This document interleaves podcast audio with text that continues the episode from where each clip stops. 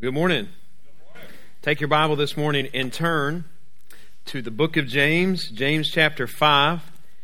I heard a story about a country church. A pastor got up at the end of the service one Sunday morning and said, Hey, listen, the church, we uh, kind of run into some financial difficulties, and so we want to take up a special offering. And, and I'll tell you what, the person who is most generous this morning, I'm going to let them come up and pick three hymns to close out the service this morning.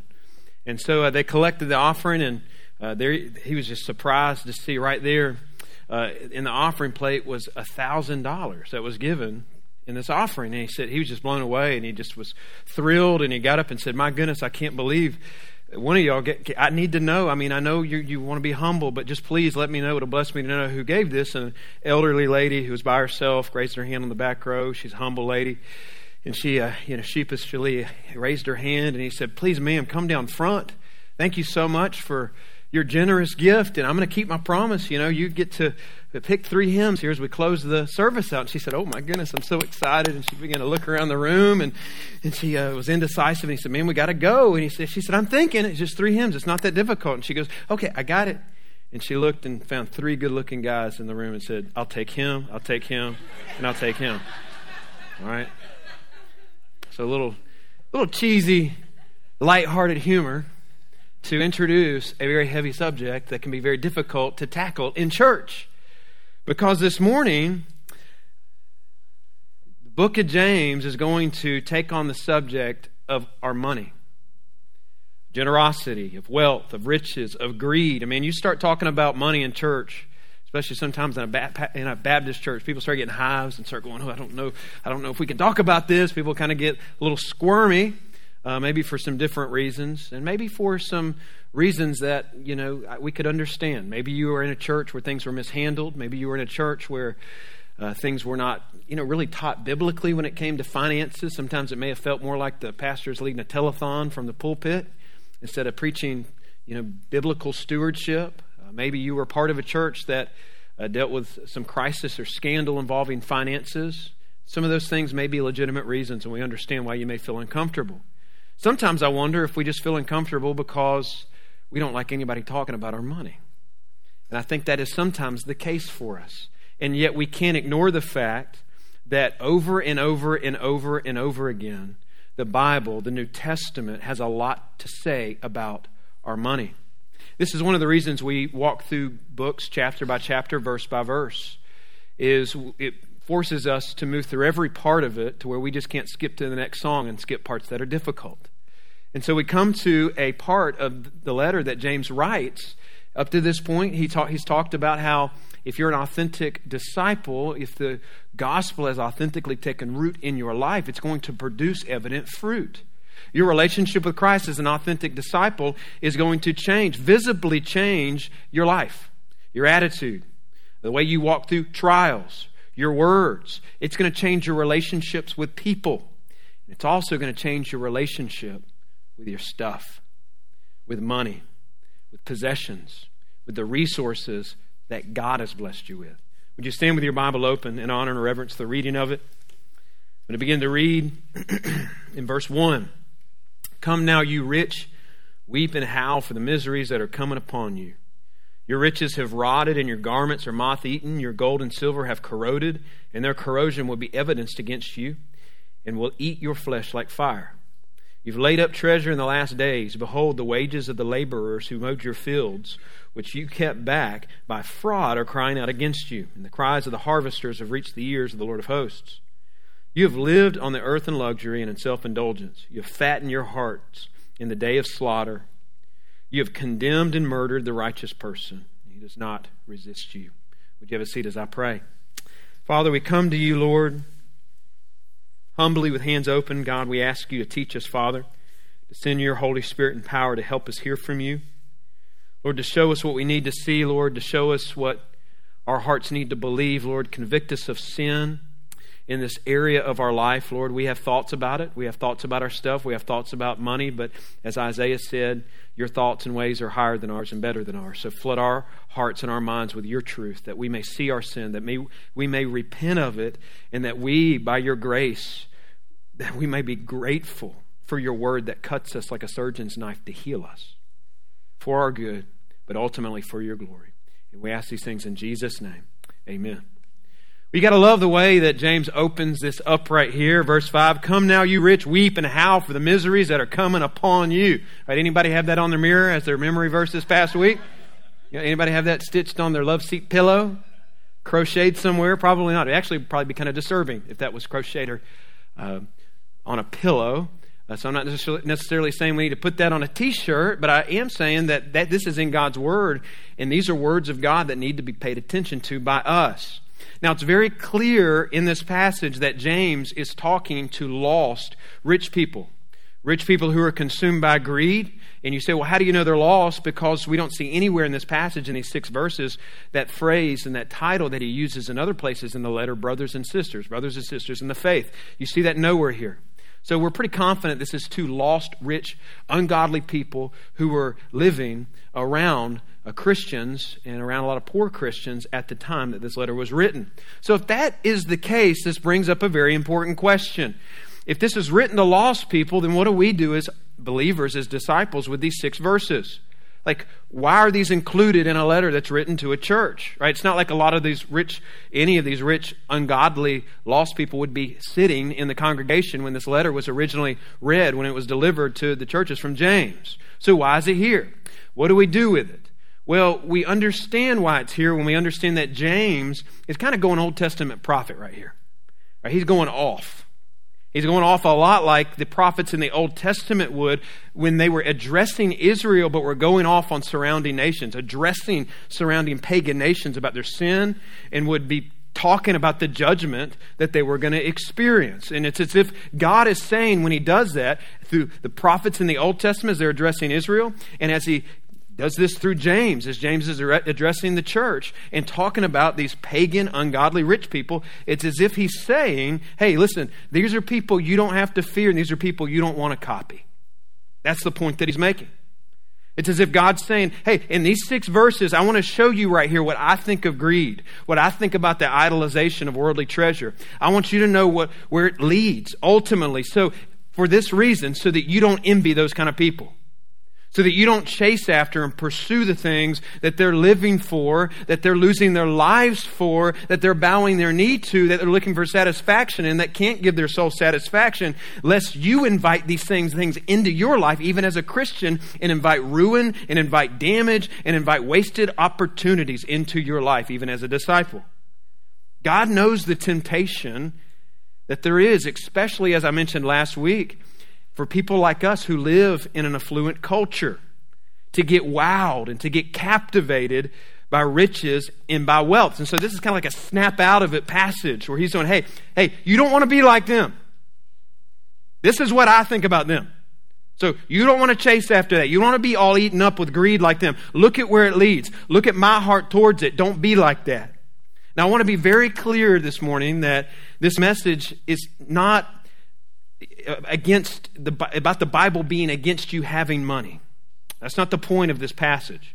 It's not a sin to have money. You say, well, I thought that money is the root of all evil. No, that's not what it says. It says the love of money is the root of all evil. It's not a sin for you to have money, it's a sin for your money to have you. To have you, like this guy is described right here in James chapter 5. Right? You have this guy right here, kind of guy that would be featured in lifestyles of the rich and famous, owns a bunch of land, a sure sign of wealth back in those days. A guy who's rich, who has all kinds of stuff, has a lot of wealth, but has no mindfulness of the reality that his life is but a mist. Sitting out on his front porch of his mansion, sipping on sweet tea, loving life, looking out at all the fields that he owns reveling in his wealth, looking at all these people who work for him, who he mistreats, but he doesn't care because they're making him more rich. Got a bunch of money in the bank, got a nice fleet of camels in his garage. He's got a bunch of stuff, a lot of possessions, and he feels like life is just going to last forever. He's living high on a hog, but totally oblivious to the reality that this party will end soon and very soon, and he will stand before a holy God in judgment. In this whole section right here, is meant to remind authentic disciples that we don't think like that, that we don't live like that, that we don't behave like that in the kingdom of God. And so it's a brilliant thing that James is doing right here. He's saying, hey, this is the way these ungodly rich are living. This is what God thinks about them. So here's your takeaways, right? This is showing you as an authentic disciple what you're not supposed to be. So those are going to be our points this morning. We're going to pull them out right here out of this text, right? Three things we're not supposed to be, three things that we are not as it relates to our wealth and money and possessions. First is this authentic disciples are not hoarders. Authentic disciples are not hoarders. You're like, well, I don't think I've seen that show. I'm definitely not a hoarder. I know some hoarders, right? My husband, I think he's a borderline hoarder, but I think we're good. I think we're okay. Well, I would say not so fast. Look at verse 2 and 3. Your riches have rotted, and your garments are moth eaten. Your gold and silver have corroded, and their corrosion will be evidence against you and will eat your flesh like fire. All right, drop that on somebody this week. There it is again. Some serious language. But do you see what James is doing right here? Some of you are picking it up already. He's contrasting the, the way that these guys are living with the commands of his older brother, the way that he's talking, the way he's crafting these statements, right? He's, he's showing that, hey, these people are doing exactly what Christ told us not to do, opposite of what he commanded. In Matthew 6:19, Jesus said, "Do not lay up for yourself treasures on earth where moth and rust destroy."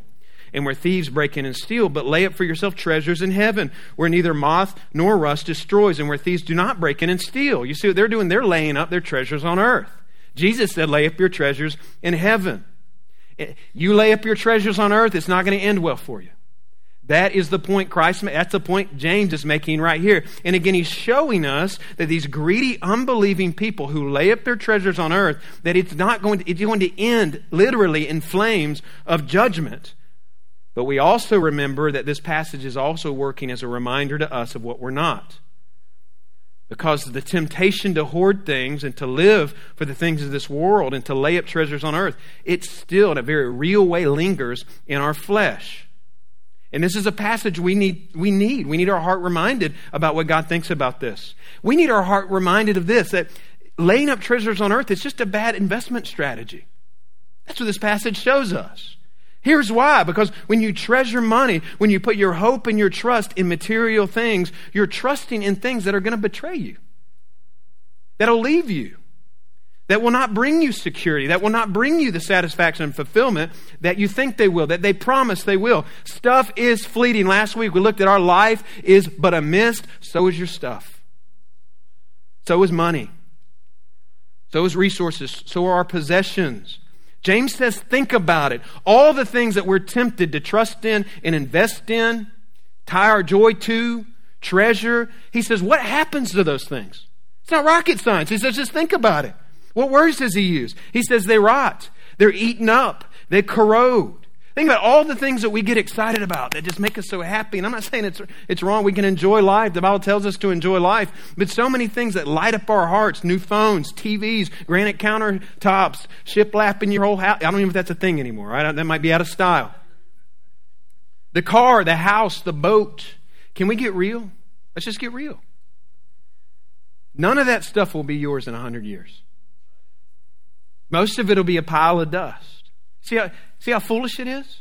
And how simple it is to understand, but how quickly we're pulled away from it in real ways. And we treasure, and the things that we treasure, the things that we fight and live for and hoard, will eventually literally be in a pile of trash one day we get so blinded and we, we're prone to wonder. And you look around the world, and even the nicest things in the world, the, the shiniest things in the world, the most uh, expensive things in the world, the most elite things in the world that people in this world will idolize and literally give their life to and lose their life to gain and to get their hands on are earthly treasures that have an expiration date that cannot satisfy the longings of the human heart.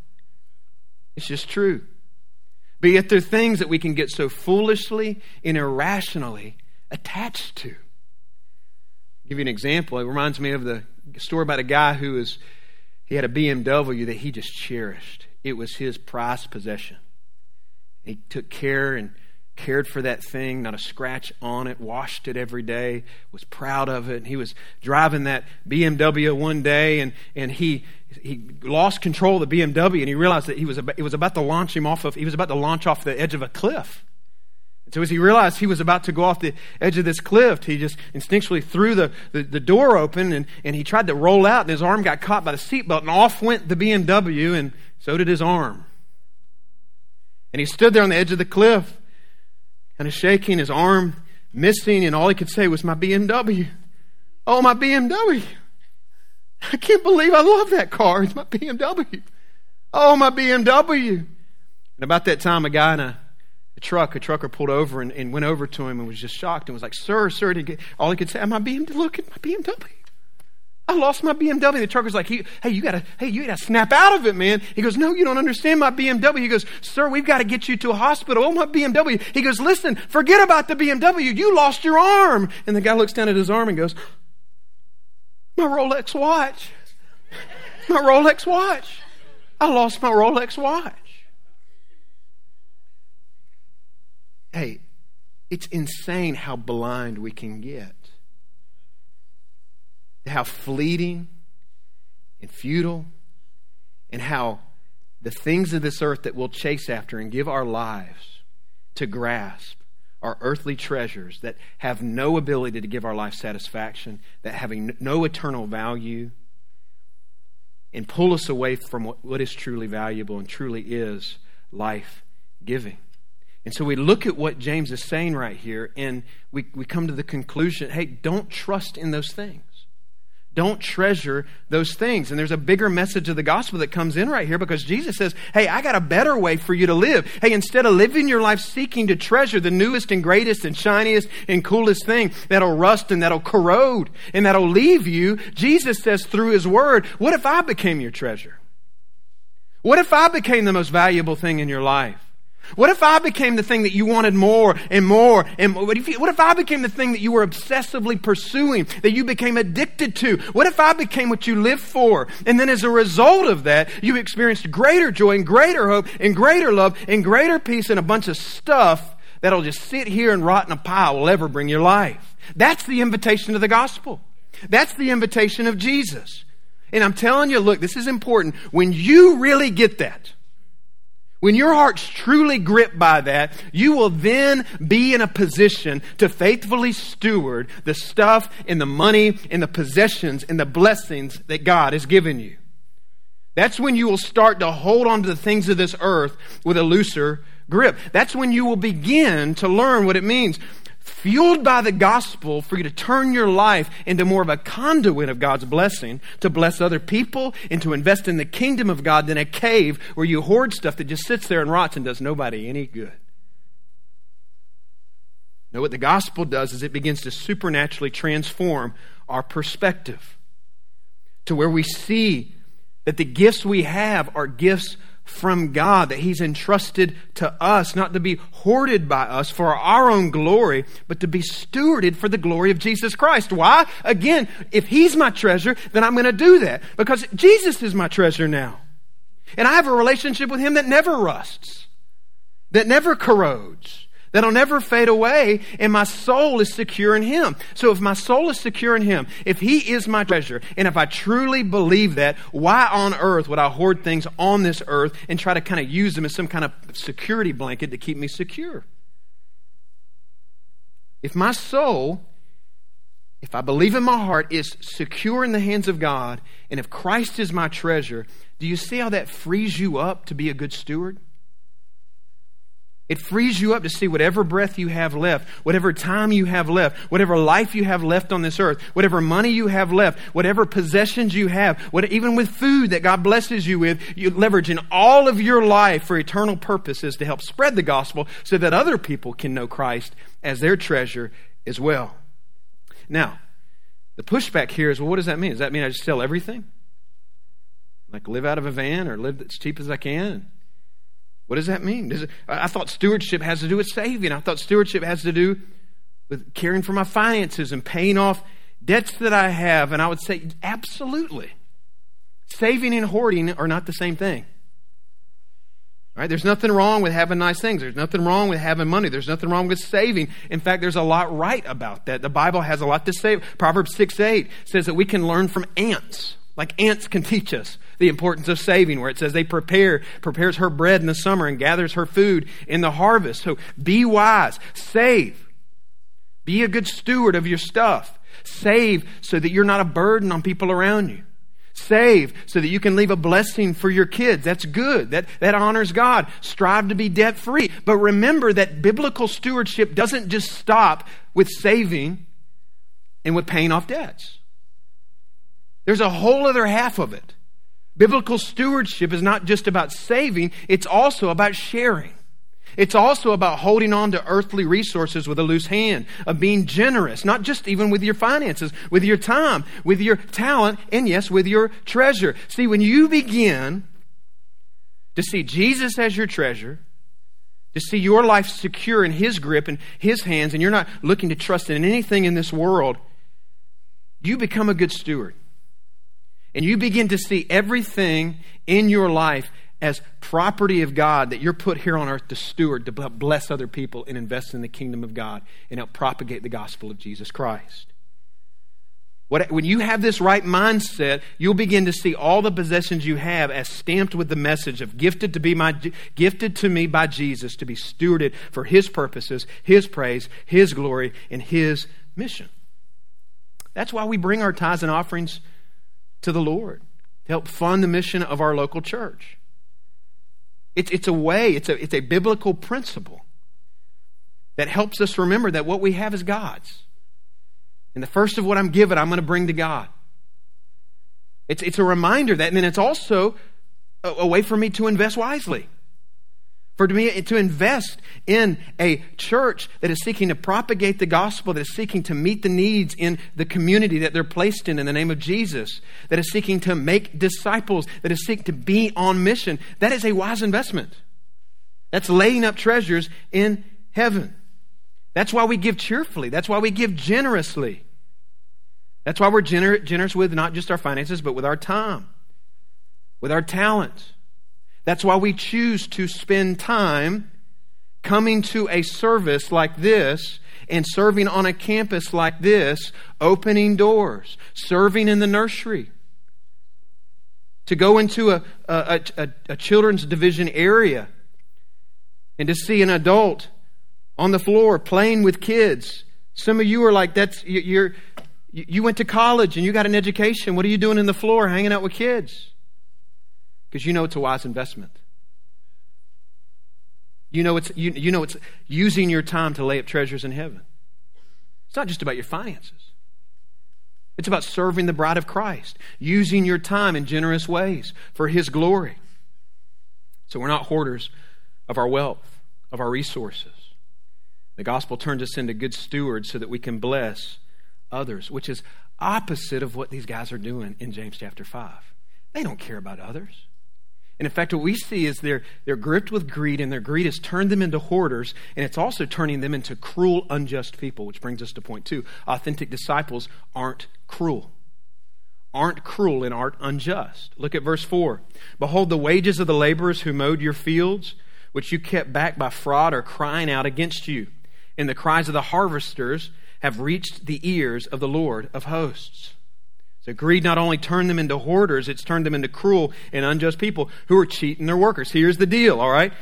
You have some guys, they own a lot of property, already went over that. They got a lot of wealth, and they have these farmers, these harvesters that are working for them. All right? And so you're a harvester there, and this is how these guys were treating their workers. One of the workers, he's worked all day, he's worked out in the sun, he goes home exhausted, sweaty, plops into his cheap recliner that they barely could afford. And his wife can see on his face, she already knows, and she hangs her head. And the kids come in and they realize there's not going to be any food on the table, and they look at dad, Dad, you look like you, you worked today, right? And he says, Yeah, but they didn't pay me. So we won't be able to eat tonight. Put in an honest day's work, and yet won't be paid.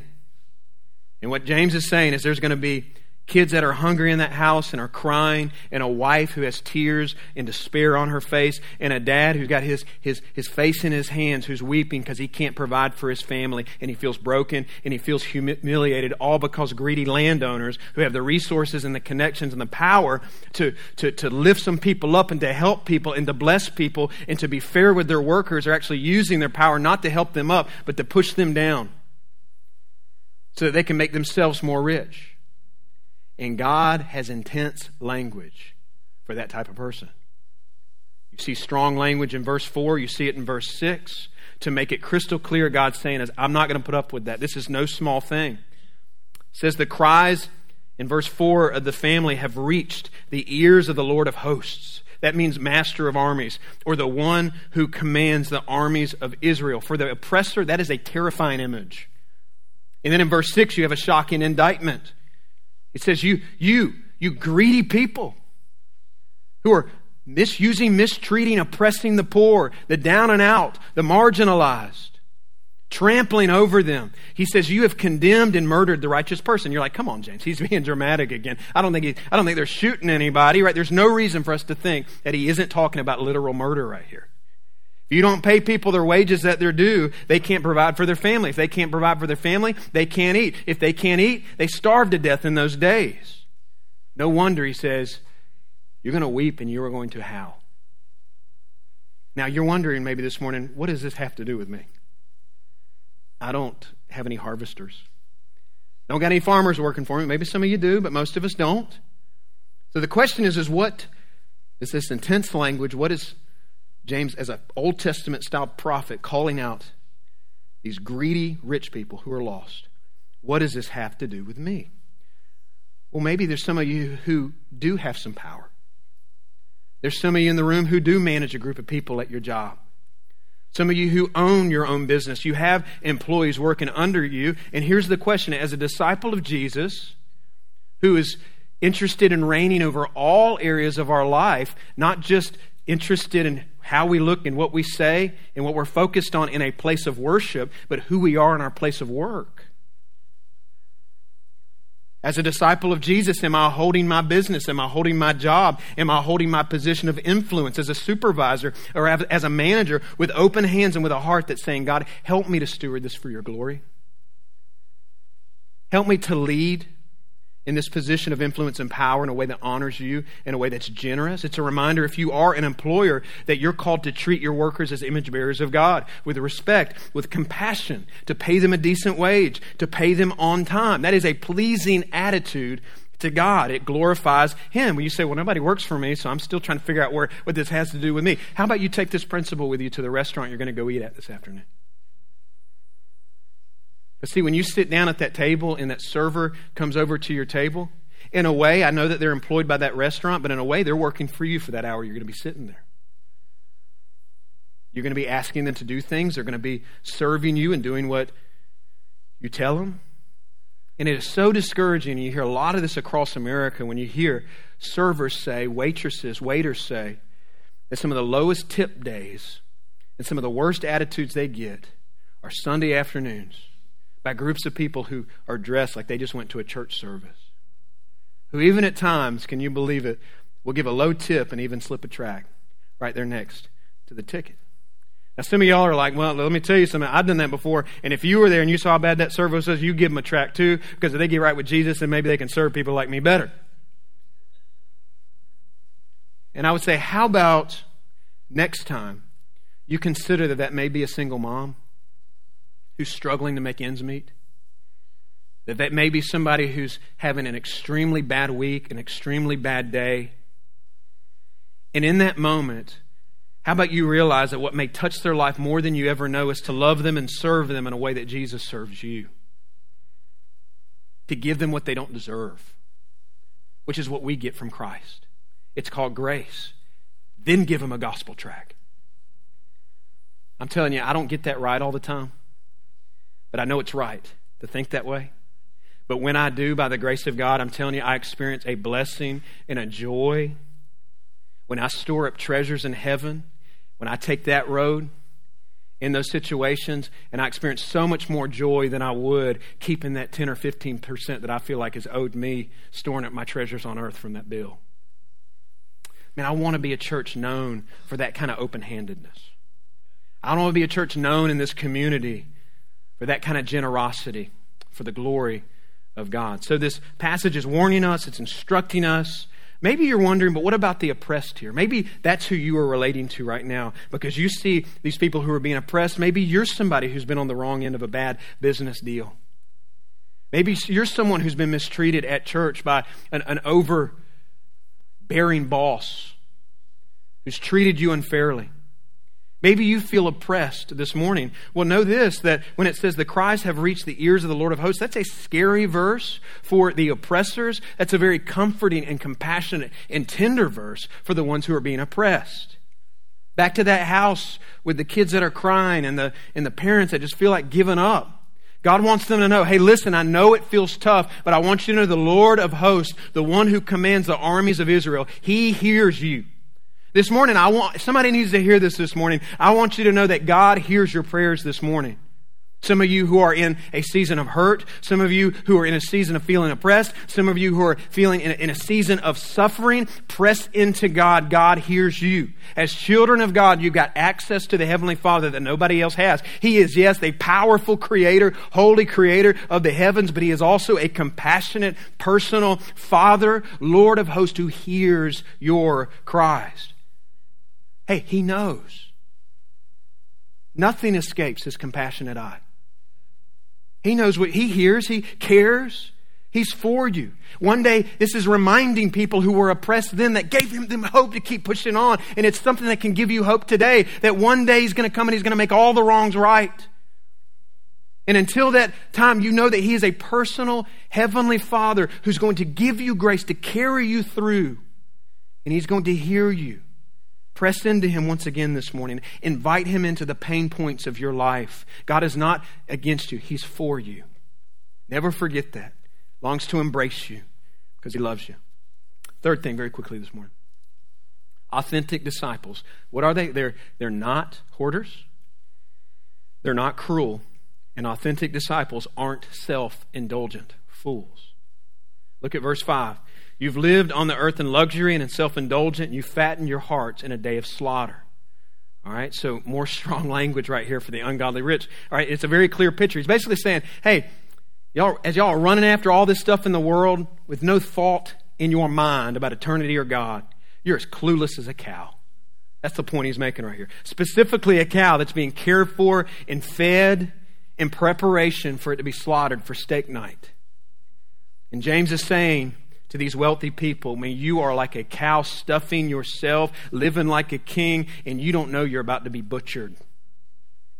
You choose to use your money in self indulgence. You've stolen, you've hoarded, you've lived fat and happy. You aren't generous, you're not kind. You've used your money and your power to only benefit yourself. You're numb to your need for a Savior, your need to be rescued from your greed and from your sin. And you're on a path, you're on a track to discover that it is very possible to be very rich and very wealthy and very well off in this world and very poor in the next. To live very comfortably in this life in your pride and your greed, and suffer greatly in the next. And yet, here it is again, right? What does this have to do with me? It's another reminder of God going, This is what I think about that. Don't envy those kind of people. Don't envy people through social media, through friendships, through your family, people who seem rich and happy live by the mantra of eat, drink, and be merry. People who seem like they have it all, but who have no interest in God or being generous or Jesus or His kingdom or His mission. They're being fattened up for a day of slaughter, a day of judgment, unless they repent. What we should feel for them is not envy. What we should feel for them is not a desire to emulate them. We should, we should feel compassion for them. We should feel sorry for them. We should pray that they'll find the true treasure of knowing Jesus Christ. This is a picture of a foolish cow, and it's a reminder for us to live differently. That's his message in this entire passage.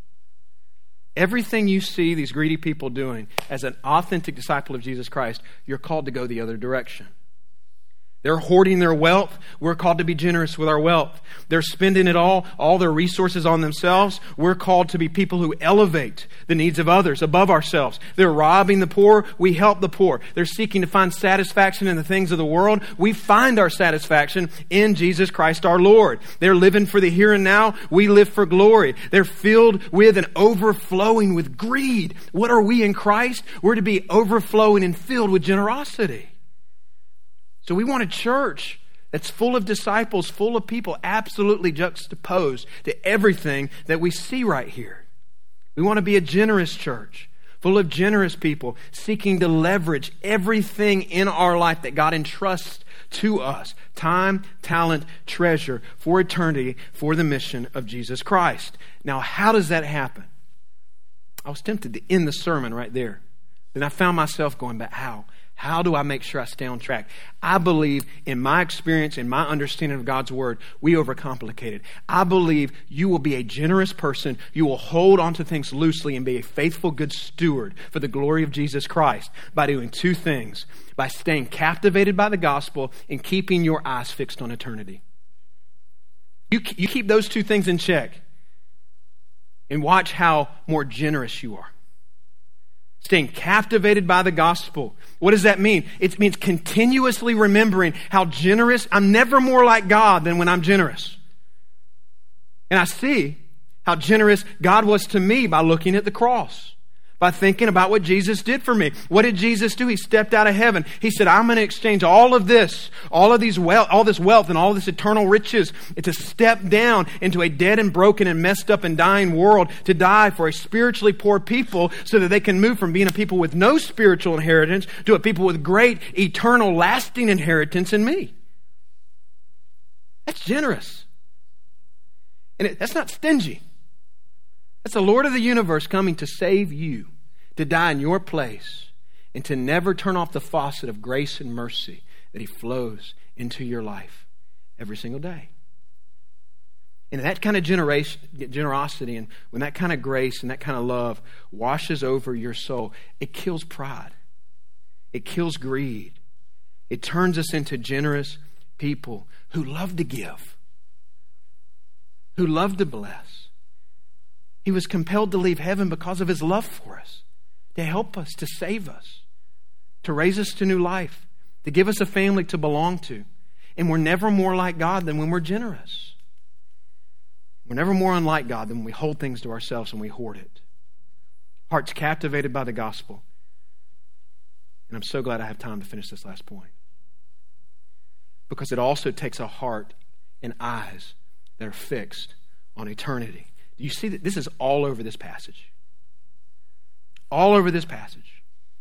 An eternal focus makes us generous. He's talking about the last days. We live in the last days. He talks about laying up your treasure in heaven. He talks about judgment. What's judgment supposed to do to our mind? It's supposed to make us think, hey, there's coming a judgment. This world isn't all there is. It's supposed to make us think, when we think about judgment, how foolish it is. Think about people who are going to be judged. It's foolish to live for the things that people will be judged for one day. And the point that James is making, here it is. Tune in right here. If judgment is truly coming, if we are truly in the last days, if our life is but a mist, if heaven is our eternal home and it's just in front of us on the horizon, if I really believe that, why would I hoard possessions on this earth? Why would I idolize and obsess over and worship my money? Why would I look for and trust in and look for joy in the things that I have? None of it are things that I can take with me. If I truly believe heaven is a real place, and if that's where I'm going to spend eternity, should it not impact the way that I walk through this little blip mist of life that I live on this earth? But it, but it only happens if you really believe heaven is a place. If there's a city awaiting you, that after your small life on this earth is over, you'll spend eternity in as a disciple. Do you believe that is a real place this morning? Three of us believe that's a real place this morning.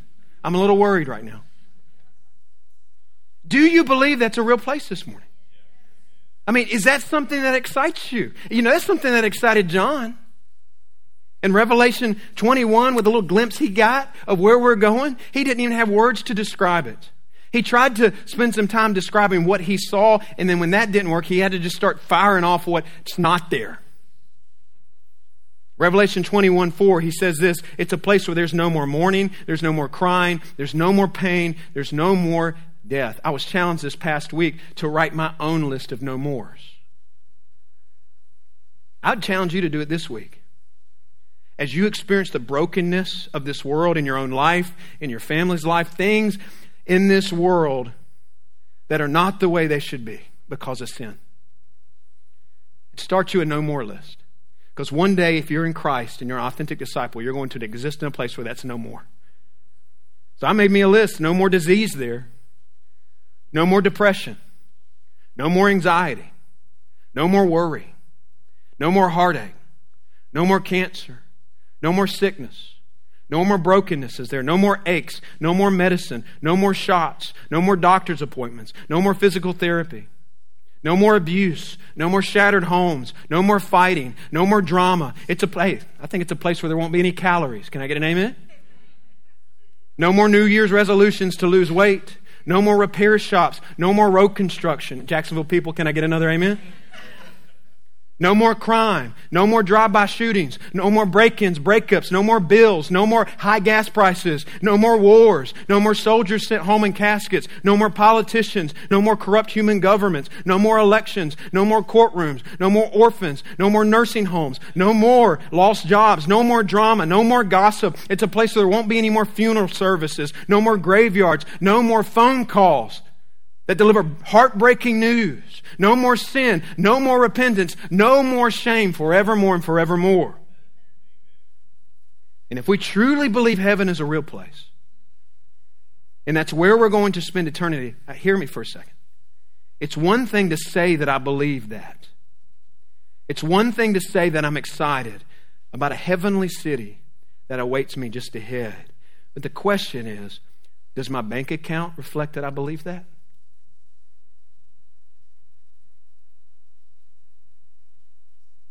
Does my attitude towards my possessions reflect that I believe that?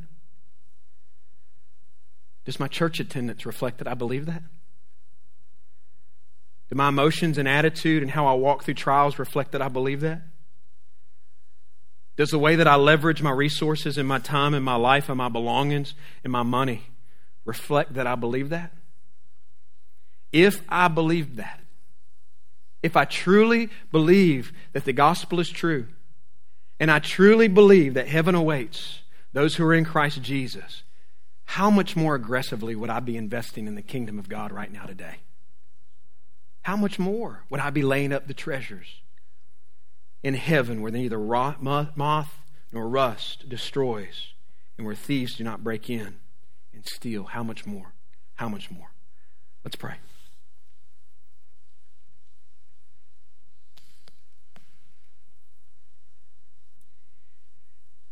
I'm going to make this response time simple and to the point. If you're here this morning and you don't know Christ as your Lord and Savior,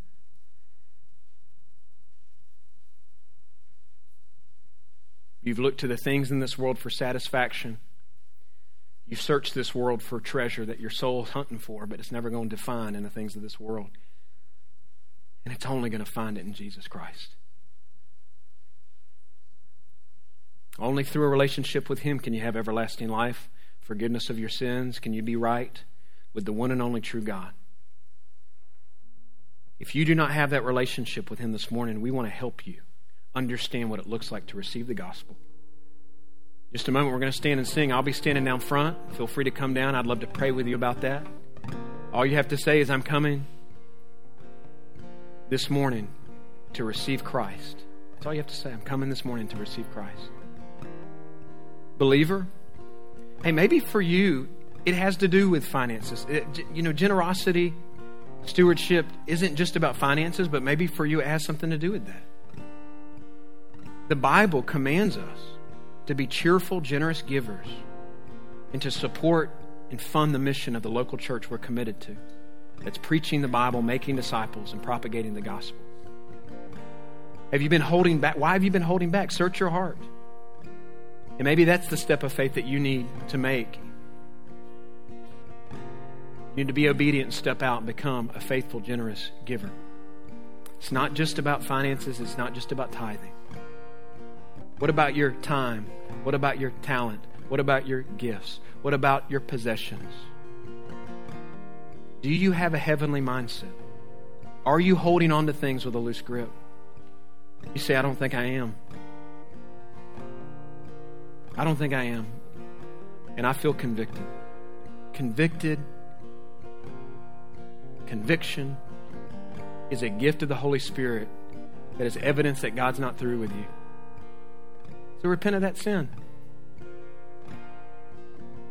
Open your hands before a holy God who loves you and commit to living a life of generosity by focusing on the gospel, fixing your eyes on eternity.